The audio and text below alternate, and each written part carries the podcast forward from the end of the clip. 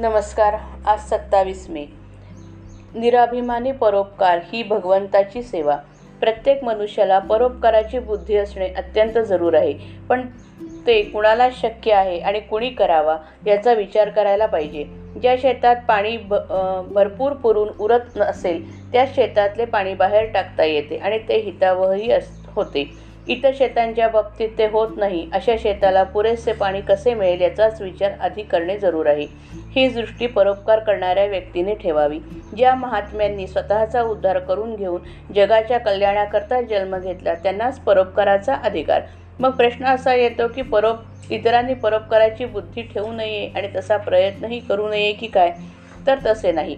परोपकाराची बुद्धी आणि प्रयत्न असणेच जरूर आहे. परंतु परोपकार म्हणजे काय?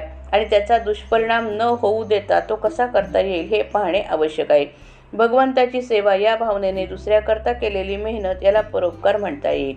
आणि त्यापासून नुकसान होण्याची भीती नाही. परंतु हे वाटते तितके सोपे नाही.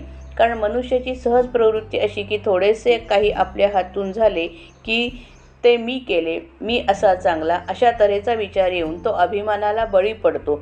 सबब ज्या ज्यावेळी दुसऱ्याकरता काही करण्याची संधी मिळेल त्या त्यावेळी तिचा फायदा घेऊन मनाला अशी शिकवण द्यावी की देवा तुझ्या सेवेचा लाभ मला दिलास ही माझ्यावर कृपा झाली. अशीच कृपा ठेवून आणखी सेवा करून घे ही विचारसरणी जागृत राहिली राहि राहिली नाही तर आपला कसा घात होईल याचा पत्ताच लागणार नाही. म्हणून अत्यंत जपून वागणे जरूर आहे. परोपकार याचा सरळ अर्थ पर उपकार म्हणजे दुसऱ्यावर केलेला उपकार. यावरून असे लक्षात येईल की परोपकाराला दोन व्यक्तींची गरज लागते. एक उपकार करणारा आणि दुसरा उपकार करून घेणारा.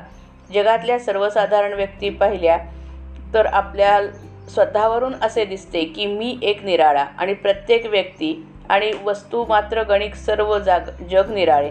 मनाच्या या ठेवणीमुळेच जर आपल्या हातून दुसऱ्याचे कधी काही एखादे काम होण्याचा योग आला तर मी दुसऱ्याचे काम केले. ही जाणीव होऊन अहंकार झपाट्याने वाढू लागतो. म्हणून परोपकाराच्या बाबतीत अत्यंत सावध राहण्याची सूचना सर्व संतांनी दिली आहे. नामात राहिले म्हणजे अहंकार नाहीसा होऊन सावधानता येते आणि चित्त शांत होते.